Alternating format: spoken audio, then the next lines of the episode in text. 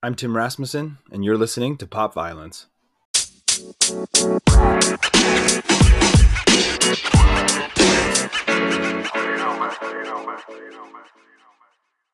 Welcome, listeners, and thank you so much for engaging with another installment of Pop Violence.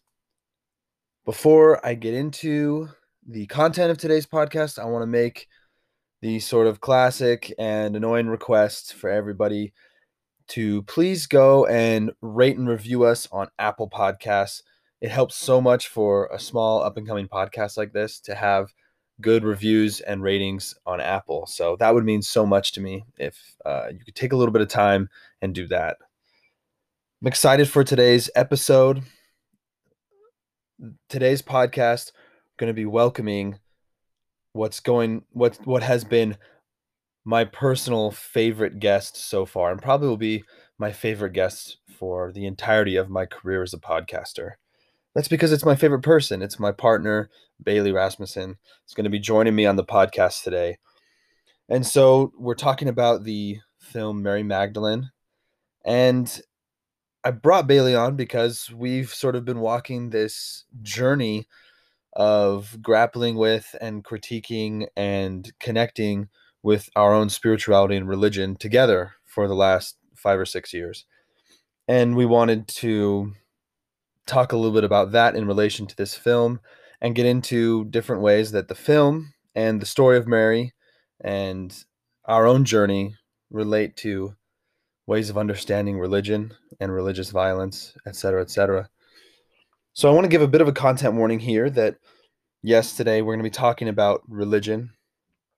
And in connection with that, we're going to be talking about violence and discrimination against women and queer people and sort of just patriarchal and overall problematic hierarchies, situations, and structures. So just put that out there for anyone listening to be prepared to hear some things about that. And without further ado, just want to say thank you for listening once again and hope you enjoy. Thank you for being here, Bailee. Thanks. I'm excited to be here. this is exciting. This is fun. We are here together coming to the Pop Violence listeners from Las Vegas, Nevada. Yes. And you want to do a, a land acknowledgement in yeah. connection with that? Yes, yes. We are here together, which is kind of fun being able to do this podcast together on um, native land that was stolen from the indigenous people of the Western Shoshone, Southern Paiute, and Chemehuevi people. And um, we acknowledge we acknowledge that we acknowledge the the harm caused them, and we also acknowledge the indigenous people that still live on this land. Um, and and that's my land acknowledgement. Awesome. Yeah. Thank you. That's important. That's good. A good way for us to start off here. Obviously, we're here. We're talking about um, Mary Magdalene, the movie, and um, I also want to acknowledge. I guess we want to acknowledge. We always in pop violence, kind of given like a blanket approach, always trying to make sure that I approach everything with a mindset of you know that nothing I say is ever matter of fact or the end all be all, and and hoping that people are aware of you know my own positionality and my own sort of place in in all the things that I talk about. And especially this week I think as we talk about issues that are really really sensitive to a lot of people regarding their spirituality and their religion and also the the feminist side of that as well and acknowledging what sort of uh, what sort of privilege that I carry and and also that you carry into a conversation where we're talking about uh, feminism. Um, so I definitely want to make sure that you know that's like up front and center. That you know nothing that I say is necessarily going to be the the end all be all or I guess um, authoritative on any of these things, but definitely want to open the conversation and hopefully uh, have a dialogue that's going to be meaningful um, for you know increasing or uh, increasing awareness and just sort of sharing perspectives about what we can in relation to Mary Magdalene and also the other scripture that is going to come up in the conversation. Yeah, and just to echo, you know, what you've said, Tim, also want to acknowledge my positionality and privilege in this conversation. And yeah, this is a really um, heavy and intense topic, and and hopefully, you know, it'll be grounding as much as it is inspiring and hopefully in some ways eye-opening and and maybe mm-hmm. in some ways like con- connection building mm-hmm. would love for that to come out of it but but yeah just going back to the positionality and privilege um, just want to name and acknowledge that you know i'm coming i'm speaking from a perspective of a white cisgendered uh, female that identifies as a woman um, in american culture and and even more specific than that from the mormon or lds faith um, yeah. so so yeah i realized that my experiences do not mirror everyone else's um, and and just want to acknowledge that i don't speak for everyone yeah, definitely. And I'm glad you brought the Mormon thing too, because I think that I also just hope that we uh, don't come across necessarily like we're just trying to just like bash the Mormon church or the Church of Jesus Christ of Latter day Saints or anything like that. Um, but, you know, in in doing this podcast, I knew that um, I wanted to have at least one episode that was really primarily focused on a religious uh, element in relation to the main themes of the podcast, which is you know using pop culture to talk about systemic violence and talk about oppression and to talk about peace and conflict and justice and and all those things. And i knew that i wanted to have one that was primarily about religion because it's been such a big part of my life. My upbringing was you know i mean religion was the, the main pillar. Um, and and I think that religion in in that conversation about justice and peace and conflict and oppression and systemic violence is a huge piece in that as well. And and we've talked about religion a little bit on some previous episodes of Pop Violence. Like the first episode, we touched on it really briefly about the Truman Show. It comes up a lot in Les Miserables, um, which was the fourth episode of Pop Violence. And so it's been touched on. We've talked about it a little bit we're gonna really like get into it today from a very specific perspective, per, a very specific perspective in relation to Mary Magdalene. But it's also going to be uh, this is also not an area that either of us are necessarily experts at, and you know neither of us are theologians. Um, I've studied theology a little bit. You've studied theology a little bit. Um, we've both studied peace building. You have a degree in peace building. I have a mm-hmm. degree in peace yeah. building. So yeah, we're really and you know, we're both from that Mormon background. So we're really just coming at this. It's it's a little anecdotal, it's a little bit um, just exploratory for us even, but we're really trying to talk about, you know, how a story like this one, Mary Magdalene, is really meaningful. So I don't know if there's anything else you want to say sort of in that line of thought. No, I think that's great. It sounds kind of like the cherry on top before we delve into the sundae. it's going to be great. The sundae? Yeah, the sundae that has a cherry on top.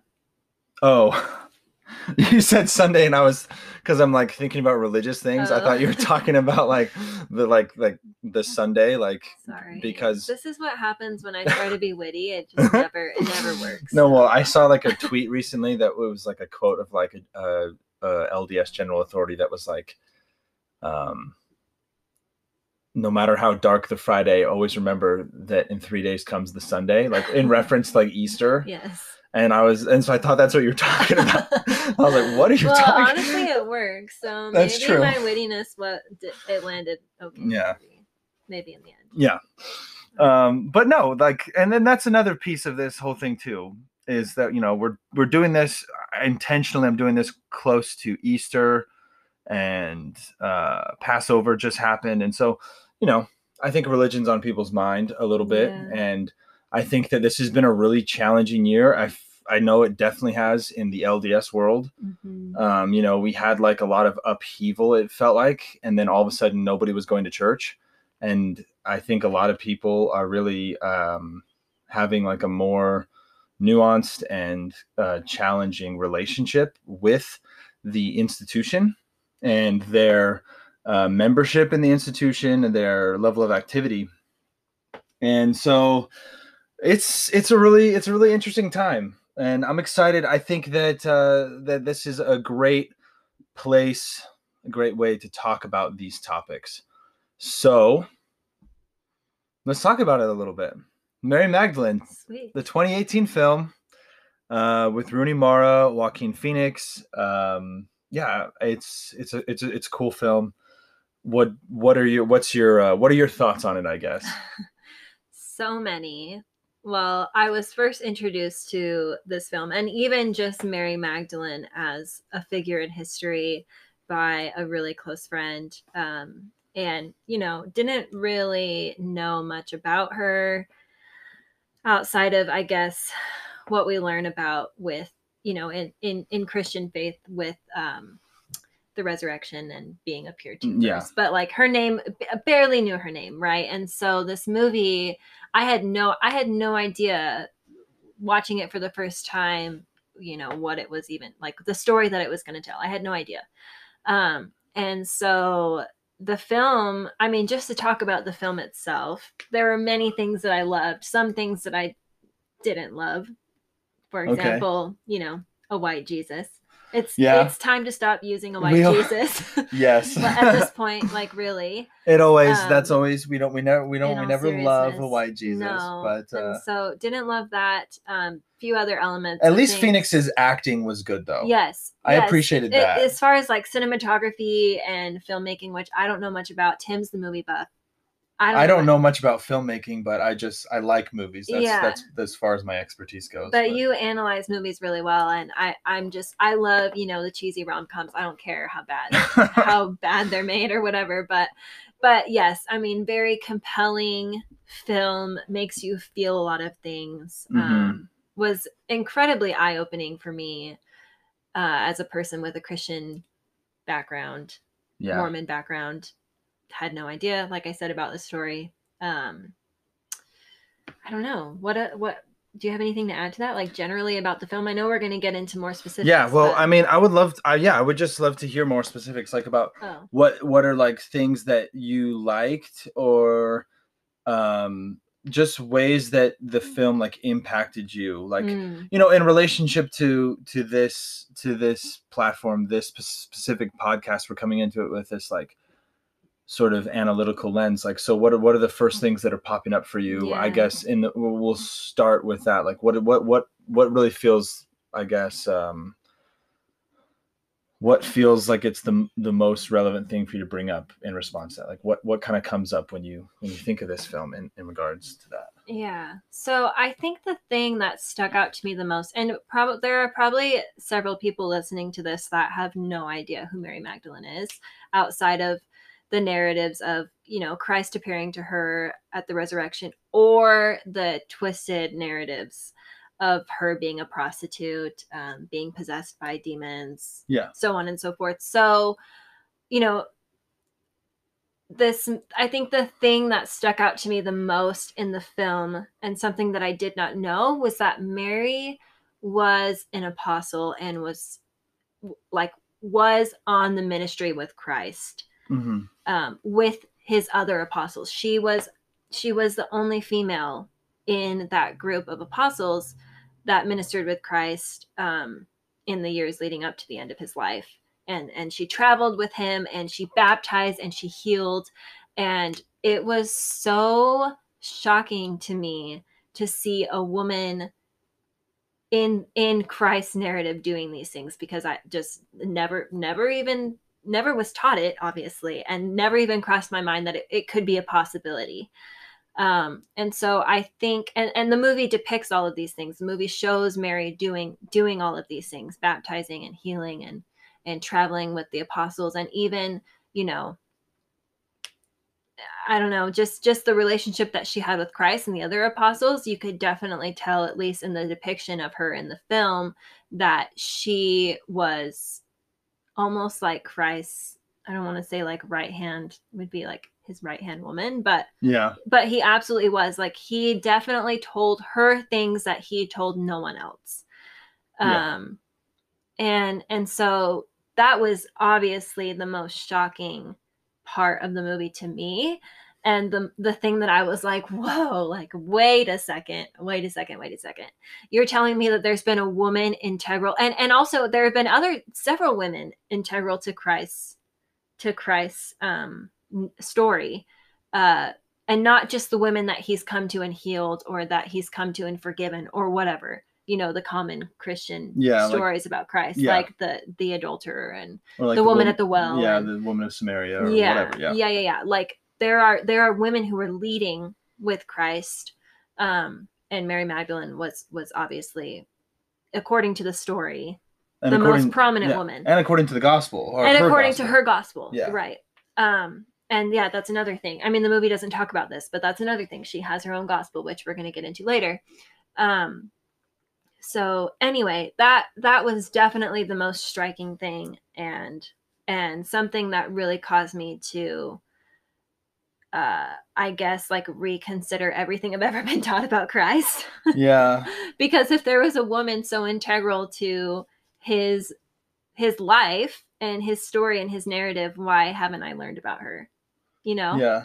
and what is that and then what does that mean for me as a woman who is a christian woman a christ follower or some you know that's what i've considered myself growing up in in the lds faith we are the church of jesus christ of latter-day Yeah. saints uh yeah i think that's number one the most striking Mhm. uh, another thing that was really striking to me in the movie was how it, uh, Christ wasn't meant to be the the center of, of the movie, um, but I feel like That by I've- itself was like was weird for me. Christ not being the center. Yeah, like because Yes. you watch like I mean you grow up on all these like LDS produced films and like some of the ones that came out like I want to say like 10 years ago they were quality like they were quality like higher quality filmmaking I felt like um but still they they all sort of follow the same exact like pacing and the same exact uh like presentation style and you know a very a very uh yeah just uh, almost feels like sort of a predictable way that it centers on the story and the way that the story unfolds but to see the christ story from the point of view of another and that and that the film really stays pretty loyal to that uh frame of uh that frame of reference as like that's like the point of view that the that the Mhm. story is unfolding from right. whereas like you, you it almost feels like it would have been more natural for it to like the for like the point of view to divert and it to be like okay now we're seeing everything from christ's point of view about mary Yeah. but it stays loyal and it stays it's like everything is happening this is a story about mary mary's point of view and what mary does and i really appreciated that and it also took me it also like felt uncomfortable for me yeah. because it's oh, like yeah. it's it's just totally it's totally contradictory. It's to totally every- different. Everything. yeah but it also feels it also almost feels like wrong like it's like wait yeah. like Christ is supposed to be the center yeah of everything. Yeah, and and I Yeah. think and I think that it, it, but I still think the movie like respects. It obviously shows a ton of respect to Christ, Oh, and yeah and and along those lines like just the way that they depicted christ was completely different than i've ever had christ depicted Yeah. to me before whether it Certainly. be you know whether it be an lds made film about christ or or just like a hollywood made Yeah. film about christ or even like the narrative just the way that we speak about his ministry and who he was the way the movie mary magdalene depicted him was completely different yeah, it was. and and to expound more on that he- Yes, the way explain. they the, the way and i'm sure you can speak to this too because we've talked about this but the way that he is depicted is just so much more human than than previous ways that i've you know read Yeah. his story or interpreted his story or have viewed his story um for example many of the times that he's healing in the movie he's exhausted he he leaves the healing yeah, dead and exhausted.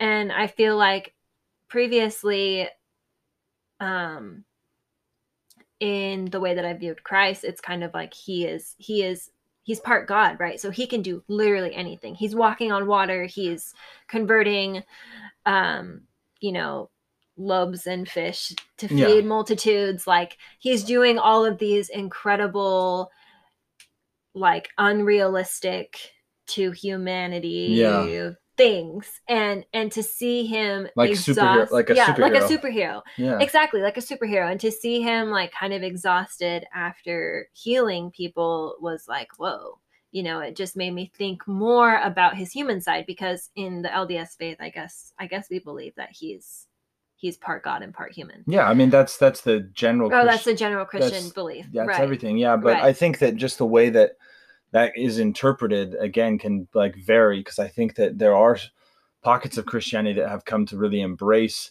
that christ was either an expression of god or god's son that came to earth and it was really really important that he came to earth as a human and had like a full human experience.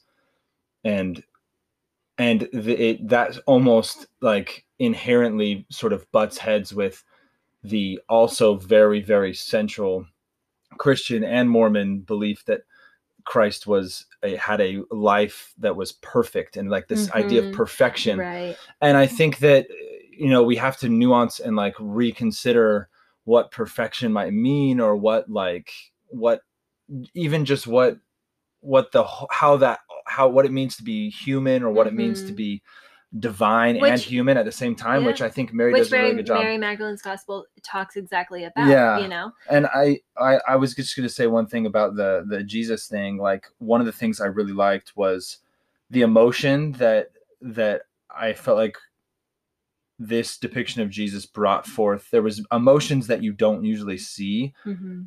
depicted in jesus yes and the anger. The anger was a big anger? one. Yeah. Anger was big like when he goes to the temple and overthrows the you know the money changers and everything. That's a, a pretty common story that people talk about.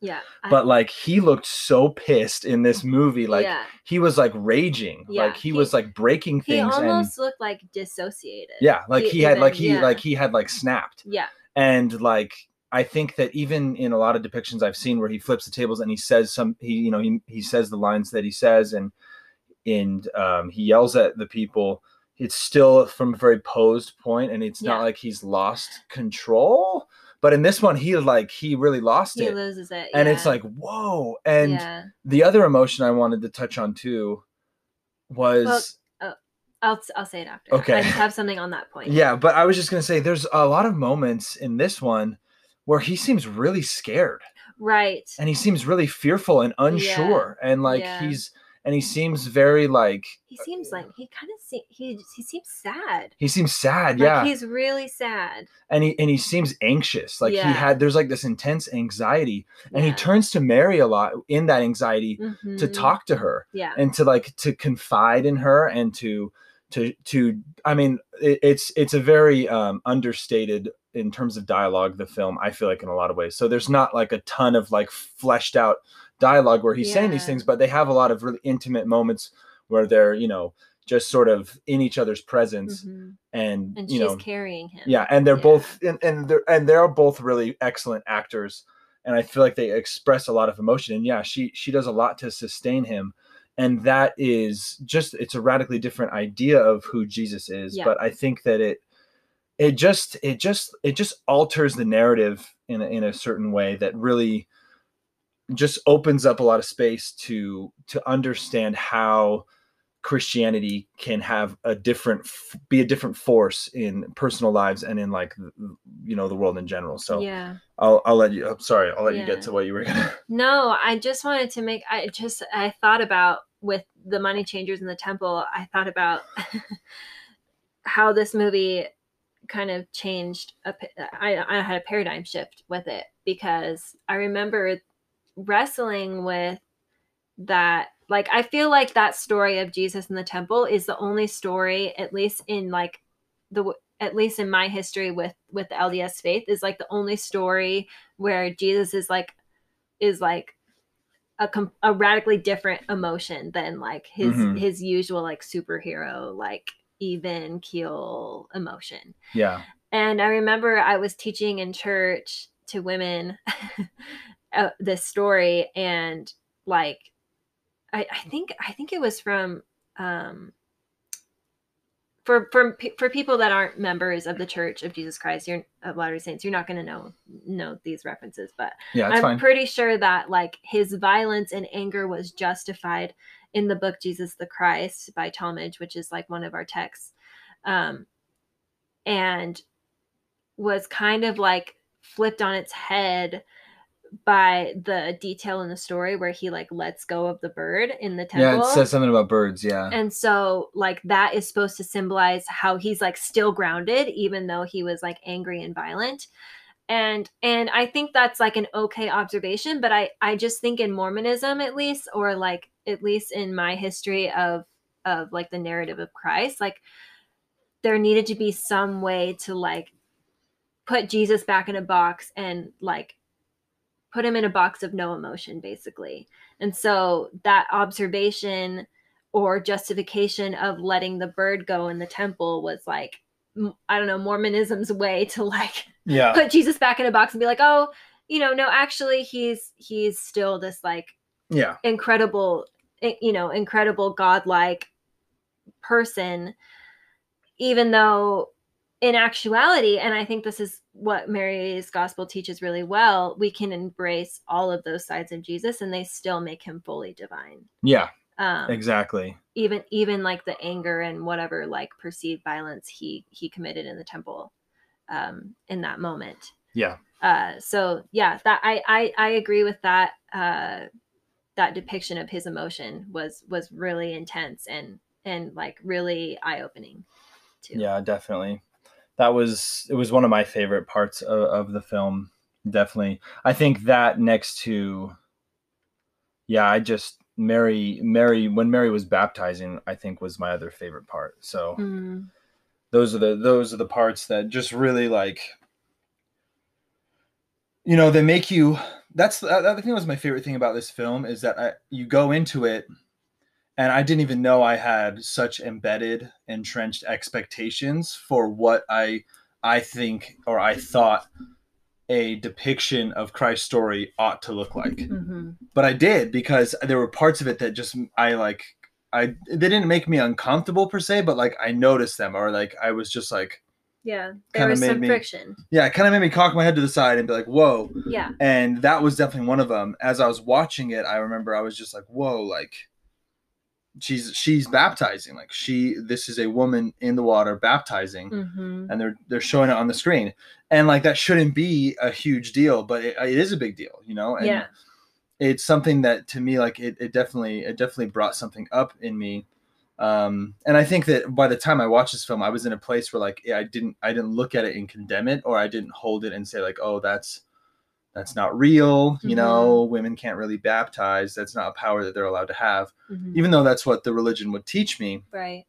Um i kind of was at a place where i was like well i, I didn't believe that but i still was was like wow i've never seen this before. Yeah. I've never seen this depiction right and- like a visualization of Yeah. it. Yeah. Oh yeah and that's like and i just can't imagine and that's me as a freaking as as as a as a man hmm a very privileged man in the lds space coming into that and and noticing that and feeling uncomfortable. I can't imagine the experience of women oh. from our church and in many other churches i can tell you. seeing that right? It was unreal. Yeah. Like unlocked parts of my being that was like what? I felt like parts of my being that were like asleep and dormant. Hmm and like wait a minute. The spiritual authority of women is totally real. And why don't i have it? Yeah. You know? Yeah. Yeah.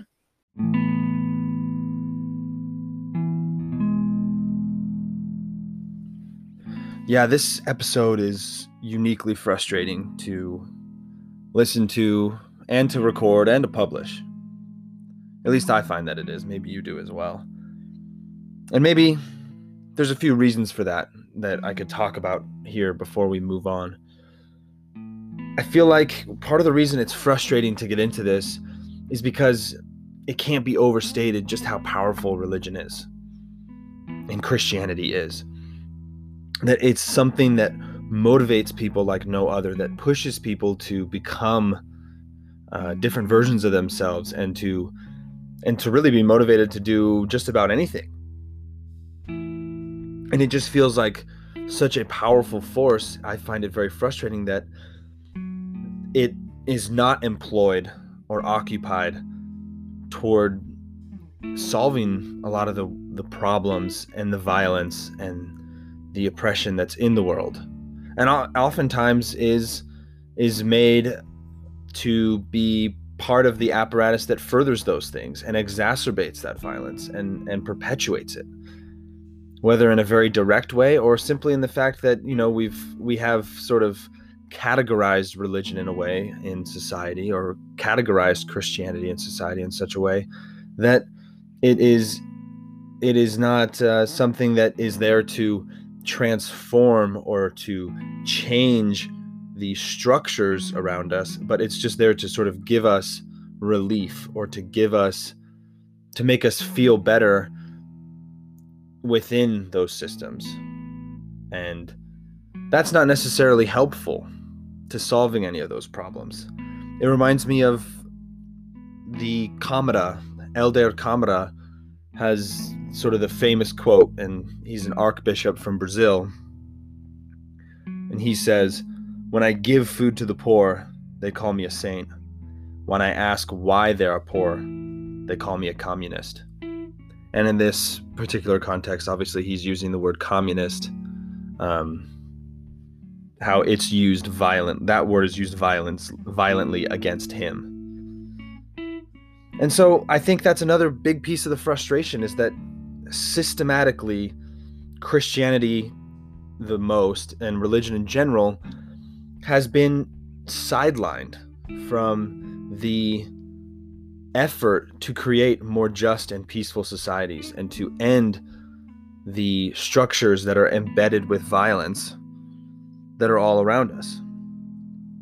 And that can be really frustrating because I can see the connections as, as we dig into and we explore um, new ways of understanding our own religions and we get back to the core of what they might be about can see how that hasn't always been the case, but the culture and the economy and the political landscape of the last however many hundreds of years or thousands of years have worked to suppress those elements of the religion and of Christianity.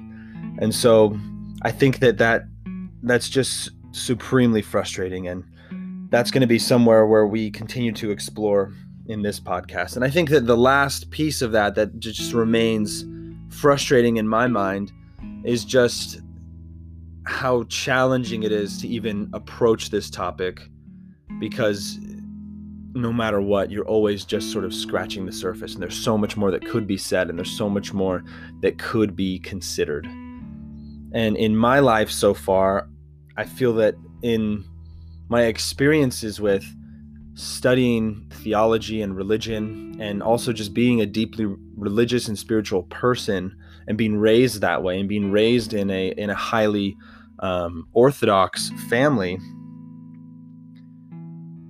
this is something that I could go on and on about, and something that I just want to keep exploring and keep going deeper and keep going broader in terms of trying to figure this out. But we're on a time limit here at Pop Violence. And so I'm reminded of one particular moment in that study and in that exploration that I've had in my personal life that I want to share. And that was when I was reading a book called Jesus and the Disinherited. And this is a book that was written in 1949 by Howard Thurman. And I read this towards the end of college in relation to my peace building studies. And this is at a Latter day Saint University, Brigham Young University, Hawaii. And so, still exploring and, and trying to find myself in terms of spiritual uh, progress, but also really trying to understand how I could be a greater force for creating more just and peaceful societies. And Thurman approaches, and Howard Thurman being sort of a, a very major pillar in developing philosophy and theology for numerous social justice movements that took place in the 20th century, including the civil rights movement, Howard Thurman being considered a mentor to, to Martin Luther King.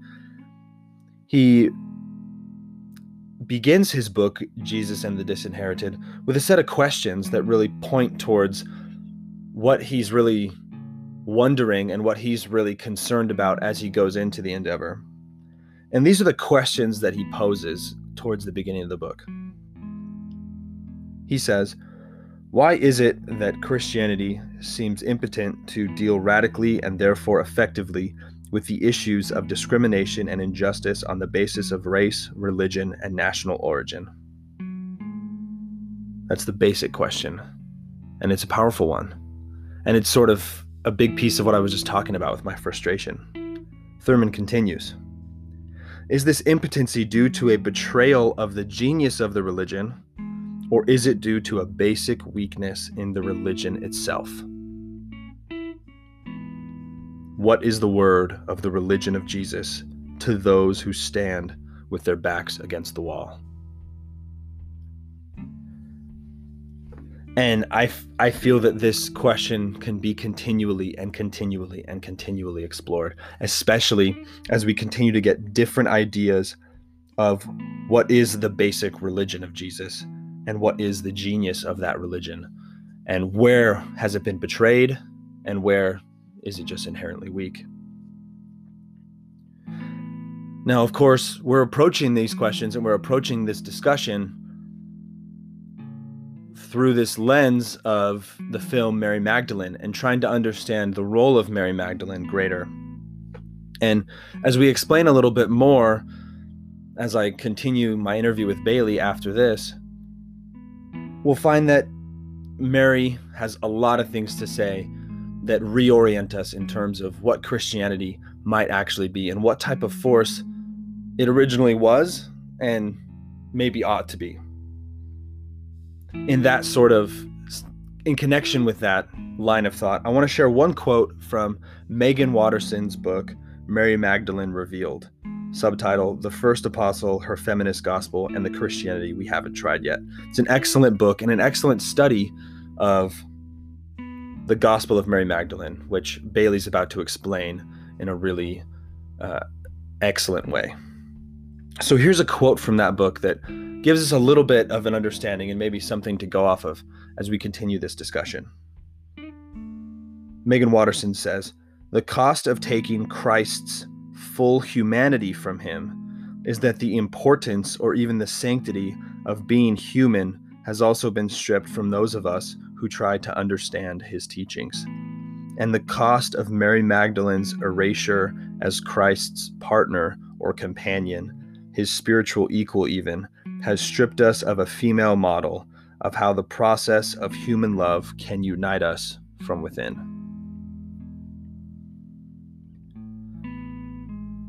So, as we continue this interview and this discussion, we're going to explore a little bit more about what does it mean to be human how does that relate to the power of Christianity, the power of religion in our lives? And like every episode, how does all this bring us back to understanding and wanting and trying to dismantle systems of violence?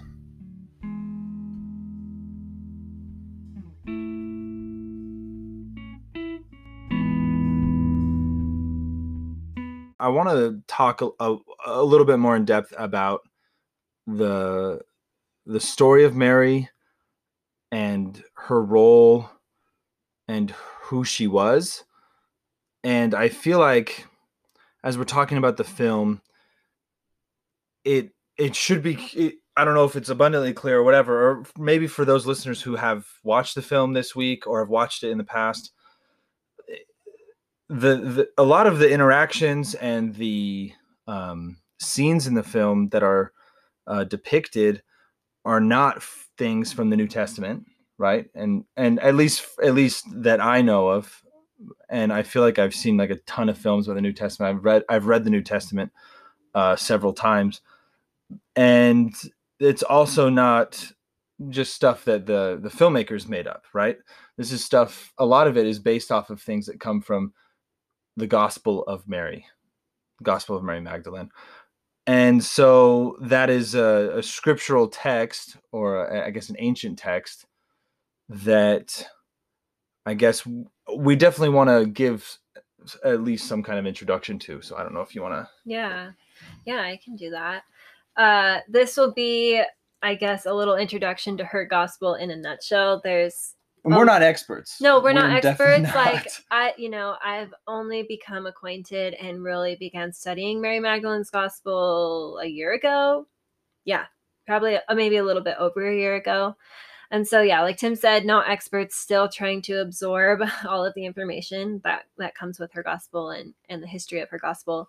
Um, but just in a nutshell, and of course, there's resources out there that you can learn more about her gospel. Mhm. Um, but most scholars agree that the gospel was written in Greek sometime in the second century by Mary Magdalene and includes writings from, you know, her ministry with Christ. So, so the gospel itself uh, includes many, many, many, uh, you know, passages from from Christ's mouth himself, which is amazing. It was buried uh, in Egypt.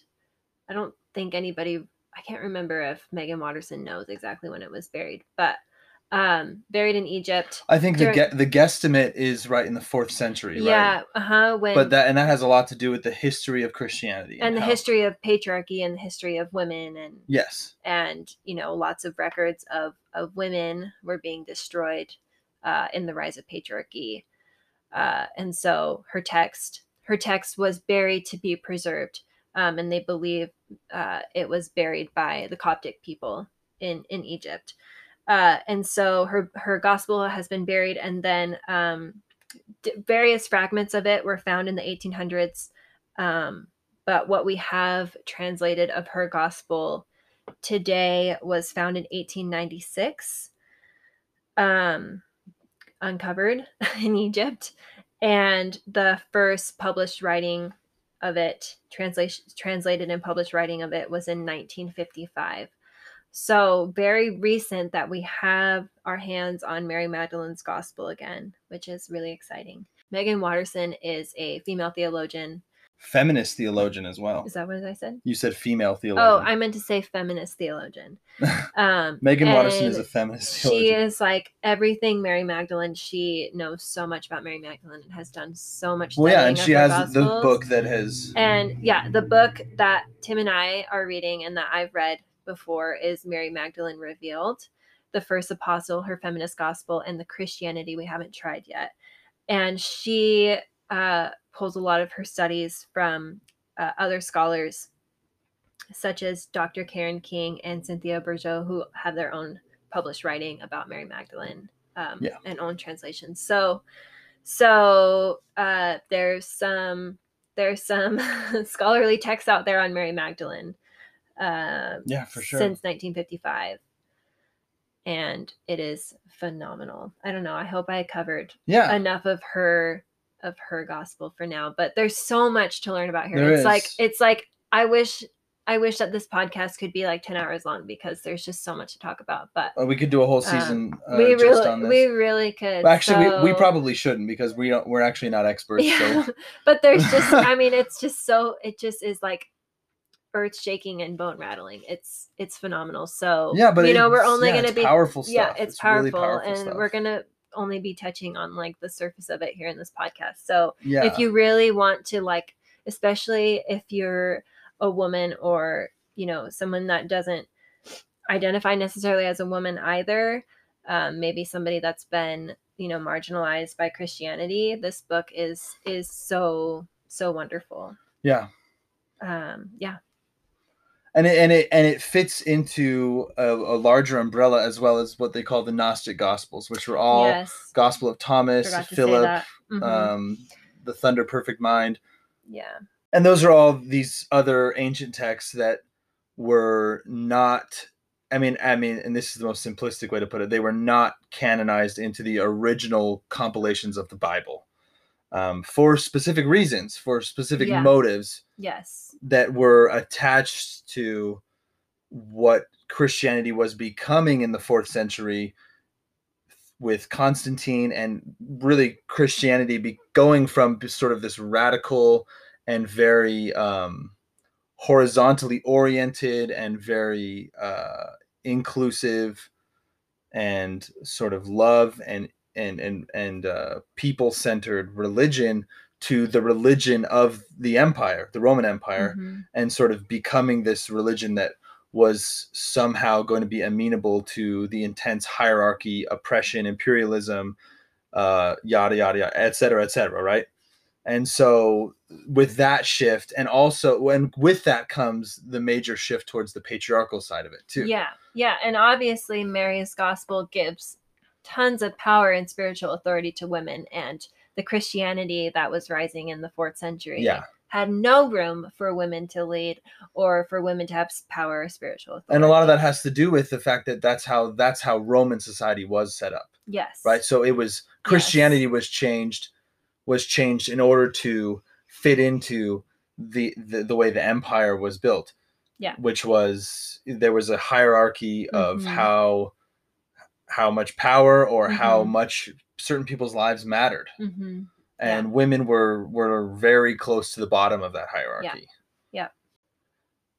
i don't know. Can we talk about these things together? I want to talk about how in what ways mary and mary's gospel are powerful meaningful and disruptive of systems of violence. But i also i also want to hold space for and talk about how christianity and religion in general create and perpetuate violence right Mhm. so I, i'm wondering if we, I don't know how we can sort of talk about both but um does that make sense yeah, yeah. so what are your thoughts Man, that this is like a real. These are really loaded questions. well yeah it's it's so hard and, And- you can be as personal or as or as not personal as you want like i feel like for me it's easy to default to not talking personally and talking on like a more macro scales probably because Yeah, i haven't experienced a lot of you know violence towards me as an individual. Right, right. um and so whatever you're comfortable with. Well, I think I just also, before I get into it, want to acknowledge, especially with Christianity and religion in general, uh, for many demographics of people, religion and even Christianity, though especially Christianity has been historically very violent, uh, has also been um, kind of a lifesaver for for a lot of groups of people. Yes um, definitely. it- it- you know particularly like people of color and um you know traditionally marginalized groups. Uh so just want to acknowledge the paradox there yeah. with religion and christianity uh before i delve into yeah never want to i would never want to invalidate you know those positive Yes, experiences. And also the power that people have found in in the biblical story and Yes. in you know the role of christ. Yeah. Absolutely. Yeah. Um gosh i don't even know where to start. I i guess i guess maybe i'll start with well you can I feel like this is going to be like really personal because, of course, I grew up in a very patriarchal faith, and uh, as a woman Mhm. in a patriarchal faith, I've experienced a lot of violence towards myself, whether that be uh, systemic, cultural, or even direct violence. Um, and so there's definitely a lot I could say. So, so with Mary Magdalene's gospel, I think one of the most profound pieces of her gospel is um, what she calls anthropos, and um, it is what it means to be a true human being, someone who is fully human and someone who is also fully divine. And Meggan Watterson really fleshes this out a lot uh, with the verses from from Mary's Gospel, the ancient text. Um, but essentially, in Mary Magdalene's Gospel, and even with the contributions from Jesus Christ, the passages in her Gospel that we have from Jesus Christ, we are only fully divine when we are embracing both our physical body and like all of our humanness as well as what's below our our ego um our, our true like soul and heart um and and what's inside of our body. And and on top of that um or i guess what comes with that is is inherent spiritual authority um, and this inherent ability for every single human, fully divine human on earth, um, to to have this spiritual authority to essentially, you know, communicate with the divine um, and have like an inner, almost like an inner compass um, that leads and grounds and guides each individual person. Um, Yeah. no, like completely not dependent on any outside authority. This is like only something that's captured within. Um, yeah, and it's like it's almost like it's not even communicating with the divine, but it's just finding the divine within. yeah finding exactly that's a better that's a better way to put it finding the divine within that like we yes we are all fully divine and we have the capacity to um unlock those pieces of ourselves and and and have the spiritual authority Yeah. uh doesn't like and and like another piece of that is you know with the fully human and fully divine being um our humanness is essential to being able to to unlock that spiritual authority within um it's not that at least in in my faith i was taught you know that the body is flawed and the body is you know it's really like the spirit that we're trying to get to um within the body to become perfect Mhm. and um the body you know the body is carnal or or whatever you want to call it um and so with mary's gospel it was really impressive to me that she's saying that no we need all of the humanness all of the messiness all of the all of the urges and desires and everything that comes with being a human and having a human body we need that in order to unlock spiritual authority. Um and so i think that lays like a really good foundation for maybe some of the paradigm shifts that i've had coming out of mormonism especially as a woman. Um you know as a woman in the mormon faith we're caught we're taught to cover up and to bridle our quote unquote bridle our passions and and basically like keep the pieces of human body that are least desirable in a very sanitized context hidden um and so that's really violent towards women Mhm. and and not only women like every human but especially you know the marginalized groups queer people uh, as well um yeah. you know and and so i think with the paradigm shifts of mary's gospel i've more fully embraced my human body and you know all of the things that come with it and have really leveraged like my entire being in my journey of spirituality and in my journey of like becoming connected with with the divine and also like the divine with within um hopefully that all made sense but Yeah. yeah so i think i think that that's one way at least that mary magdalene's gospel has caused me to resist certain violent narratives and practices of my lds christian faith Yeah. um, and i think that some of those narratives about bodies and humanness um, are reflected in christian faiths i mean purity culture like yeah. of course it's reflected in christian faiths all over the globe um, but like i said i'm speaking from my personal experience with the mormon faith Yeah. um, so that was really significant for me Yeah. That's um I'm wondering if we should talk a little bit about the ego as well. I think that Mhm. I think that it's yeah, it's essential to understand what like what Mary m- means. I don't I don't fully understand it. I feel like what she means when she says ego, but I'm okay with that. Mhm. Um, but I think maybe we should talk about that a little bit more too, though. Yeah, so I I think I understand this a little bit more. Um, the ego is is a part of the humanness that Mary Magdalene's gospel talks about. Um, and it's it's the ego is what we need to be human, you know, it's it helps us eat, it helps us, you know, It's almost like do the essential yeah, functions it's almost like your survival human. instincts, Like you right? yes, your survival instincts. Like we need an ego yeah, um and it's not it's not ego i guess like in the way that we may understand it like uh like egotistical. like egotistical or even although like, although it can become that. Yeah or it can become that or even like um who is it? Is it freud? Yeah. Freud's theory of like the ego and And the id, the id yeah. and all this stuff. It's it's it's totally defined differently in her gospel. Um but yeah it's like the survival the survival instincts of of humanness. Yeah. Um and so we need the ego but i think if i understand it correctly mary magdalene's gospel um she speaks about how the ego can can hinder our ability to to get to the new or you know the eye of the heart and to sink into that and to see through that. Yeah. Um new is greek for the eye of the heart. I didn't define that. Yeah. Um and so you know i think what she's explaining is that there's a balance that needs to be had between the ego and sinking deeper inside into our spirit and soul or or the new the eye of the heart.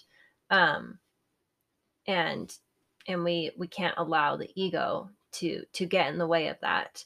Mhm. um both but both are essential. Both are essential yeah. to to being fully divine. Yeah. I just I love it because it's so you know, I think that in my in my recent in the last couple years I've well, in the last many years, like even since I was a missionary, I've just always been like really not to quote but anxiously engaged. I've been really like I've just been really tenaciously trying to like always get a better like basic understanding of the gospel, right? You Mhm. know, I'll put that in quotes or like all caps, the gospel. And I feel like I in the last couple years since I studied a little bit at the biblical seminary at Eastern Mennonite and was able to read some really great texts. Uh, one in particular that was really um, powerful and impactful to me was by Randy Woodley, um, who is uh, a um, pastor and theologian um, that's from the Cherokee Nation. And he talks a lot about this the Christian capacity as the religion of empire and later the religion of the West during the time of enlightenment and the time of the age of reason and things like that that it it fell into a lot of uh, or it was it was infused with a lot of these philosophies um, that were not necessarily philosophies of the primitive church, meaning like the the church of the first couple centuries, the church that Christ maybe, or I wouldn't even call it a church, but the the movement that Christ was Mhm. a part of. Mhm. And I feel like um, I've I've really sort of honed in on a lot of these sort of philo- philosophical or um, I guess just like really worldview based ways of understanding uh, the theology or the cosmology or just the the belief systems that are out there and um, i just I, I find it so endearing and exciting but also challenging that so many elements of mary's gospel are so inherently uh, like holistic and Mhm. paradoxical yeah and they really disrupt the dualism and the and the categorical thinking that is that feels very normal and natural um, to the Western mind and therefore to the Christian mind. Mhm. And and I just I love how it just really shatters those. And it's like this idea of like we need it, but we don't need it. We need it, and you know just everything about the, the relationship between the ego and the new and what it means to be fully human and fully divine. It's so not dualistic yeah oh, and yeah. I just find that like it's just it's just very refreshing. it's liberating It's super it's liberating. completely liberating yeah, and and and i I- you know and there's a passage in there this is another thing that's like very disruptive especially to my context in the mormon faith um where i think it's peter asks christ you know what is i think it's peter what is the nature of sin? And christ tells peter that there is no such thing as sin. Yeah, um and you know growing up in i mean and i think this is reflective again in many religions uh you know sin sin is like always hung over your head or at least in my experience it was yeah, um and it's very dualistic like you said um, you're either doing something good that's inviting of the spirit or you're doing something bad that's Yeah. that's driving away the spirit in terms in terms of you know uh that's like in the context of the lds space the Yeah. faith the the terminology that they use um I, I want you to continue, but I just want to say as well, like I think that sin is also equated with crime often, oh and it's yeah it's equated with like a violation. You've you've done a violation, and it's very similar to our legal system, the way that it's well con- it's conceptualized. it's inspired our legal system right the pu- the punitive yeah, justice well, well, and that's and I think that's where it's it also gets flipped on its head is that we would think that, Mhm. but really I, it's the other way around that the the the, the Mm. justice the, the idea of the punitive justice and the and the categorical or the categorizing of people as as criminals or whatever was something that really existed in, in the empire and was then Mm. it was then project projected back onto the christian idea of god gotcha um, but i want you to keep going with what you're saying yeah and and so that idea of there being no such thing as sin and, and of course there's an explanation to that. It's like a really like shocking i wanted to like do an instagram post because i post a lot of my like faith journeying on instagram. I wanted to do one where it just says like and christ said there's no such thing as sin. And how disruptive that is Yeah. because yeah like i said like sin it, at least in my context and can be reflected in a lot of other people's context with religion is is held over your head. And um you know there's a criteria based on your actions whether or not you're sinning of of privileges that you can have within the church. Um and growing up i can't even tell you how many times i spent in in the bishop who is like the if you're not mormon the pastor. the pastor of of the congregation Yeah. um you know spending hours in his office repenting of my sins and um how liberating it was to read that from christ um, and to really understand more like i guess the the non-dualistic idea of no sin and the more like holistic paradoxical idea of no sin and what that means for me and what that means for my projection in life and who i am and how i'm connected to to god um it's very very disruptive yeah and very powerful. Um i don't know if i should explain what what he means by there's no such thing as sin but just to explain it a little bit Yeah. it goes back to what i was saying about us being like holistically and fully divine our humanness everything that comes with our humanness as well as you know our our souls um and Yeah. and because you know because the because both of those things are needed to become fully divine and to become you know to have spiritual authority there's no such thing as sin because because we need we need the ego we need the body Yeah.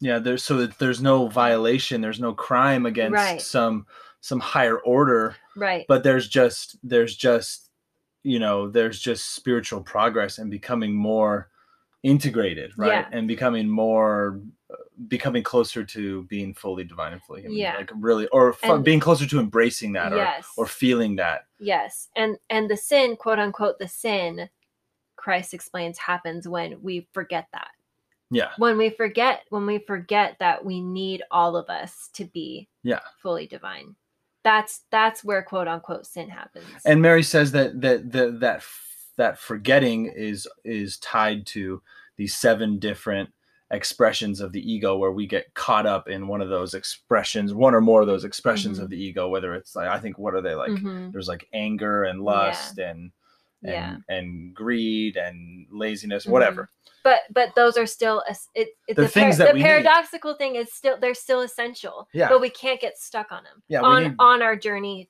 to the heart yes to the to the eye of the heart but getting Yeah. lost and forgetting Yeah. what we're doing forgetting who we are in that process or in those experiences yes is what Christ is saying that we we are we we need to remember who we are Yes. right and re- Yes. reconcile that and that, yeah, it's- that is that is so disruptive yeah. to the christianity idea of of sin versus no sin. And and and I, I mean we don't have the time to do it here but I think the the work I think that could be done through like a podcast like this, and the goal of this podcast would be to then take that and to tie, to try to like to try to connect the dots between how Christianity has rejected, you know, in the fourth century and since rejected a gospel similar to what Mary wrote about and has embraced these other sorts of precepts and religious systems and things and try to connect the dots to like how is that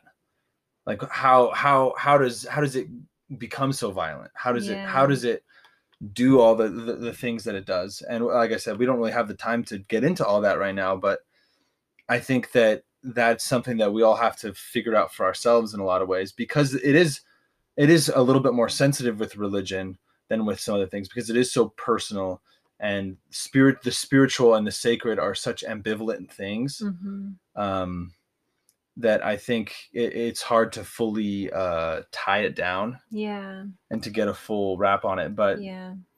it's it's frustrating in a lot of ways, though. It's extremely Yeah. frustrating. Yeah, ugh, I wish we had time to touch on more of the violence. I feel like we were very like theological, um, but these things like lay the foundation for for what we would talk about in the disruption of violence of Christianity, um, while also acknowledging all of the violence, at least in my context, well, Christianity in general, and in my context of the LDS faith, the violence that that the faith has caused towards A lot all- of people. all- yeah, queer people, people of color, indigenous people, black people, you name it, a- any marginalized group. just the hoarding of wealth, The- just yeah, the, the general, Capitalism, the ableism, the general violence of that. everything. yeah, Um, there's a lot to acknowledge, and there's a lot to name. Uh, and I'm obviously in that process. I am not, um, you know, I've distanced myself from the faith uh, for many of those reasons. Um, but Mary Magdalene revealed this book, and and Mary's gospel has been integral in me finding my own spiritual authority as a woman, and you know, being connected to staying connected to the divine even through a complete loss of my religion. Yeah. Good job. We're kind of going pretty far on time here, so I feel I feel a little bit bad that we haven't really been able to dive into maybe some of the the messier sort of nitty gritty parts of of what that violence is and what the violence looks like and you know We're just gonna have to do a part two because there's a lot to Yeah. touch on. there's so, much. there's so much and and hopefully hopefully in what we have talked about though as as sort of my own experience in watching the film there were parts where i felt uncomfortable or i felt like there was things that really raised my eyebrows. Um, i hope that those who are listening even here that is if there's been moments for you as you've been listening to us talk about this that you've had like that where you've sort of raised your eyebrows or you've sort of like you know i don't know maybe cringed a little bit or or had any kind of those those kinds of reactions. I hope that you can uh, follow that thread a little bit and think about a little bit of our own ex- your own experience of religion and how religion um, has impacted you because i think that you know just generally i don't i don't feel uh, although I think that it's very nuanced, and we've talked about a little about a little about this, how religion has been and is so positive in so many people's lives, and has been positive in my life, and is positive in a lot of ways still. Um, I feel pretty confident in saying that as you follow those threads back, you will find, you know, ways that ways that religion is violent um, or spiritual. The spirit, the the ways that spirituality has been constructed um, can be very violent um, systemically, structurally, culturally. Um, so that's what I want to, I guess, sort of throw out there for people to think about and, um, you know, take and and sort of do some some work there, I guess, in regards to interpreting this um, this review of uh, Mary Magdalene. Do you want to add anything to that? Yeah, I just want to bear my testimony that I know this gospel is true. Stop it. Just- Um, I'm totally kidding. Uh, yeah, I just, gosh, there's so much to say. I think, I think I just want to acknowledge that not everything I said was perfect, and obviously my Yes, For- it is. It is perfect. It is perfect. It's you. well my formulation and articulation of all of this is is still you know very fresh and i'm working through it and it's going to be obviously a lifelong endeavor um but thank you for listening to things you know we had to say and and on top of that uh if there's anyone that's interested in discussing more about mary magdalene or your faith journey or all of the above Or uh, other things. or anything, literally anything, please reach out to myself. Um, hopefully Tim will put in the show notes like Yeah. my Instagram handle or anything. Um, because I love finding solidarity and commonality with other people. Um, and I'm really interested in carrying this inter- this um, conversation further. And if there's also any feedback or you know things that I should be aware of, please don't hesitate to reach out about those things as well. Um, I'm so happy to learn. Uh, and yeah, just just want to say that Mary Magdalene's Gospel has been the single most impactful piece of my faith journey, especially my faith journey out of Mormonism.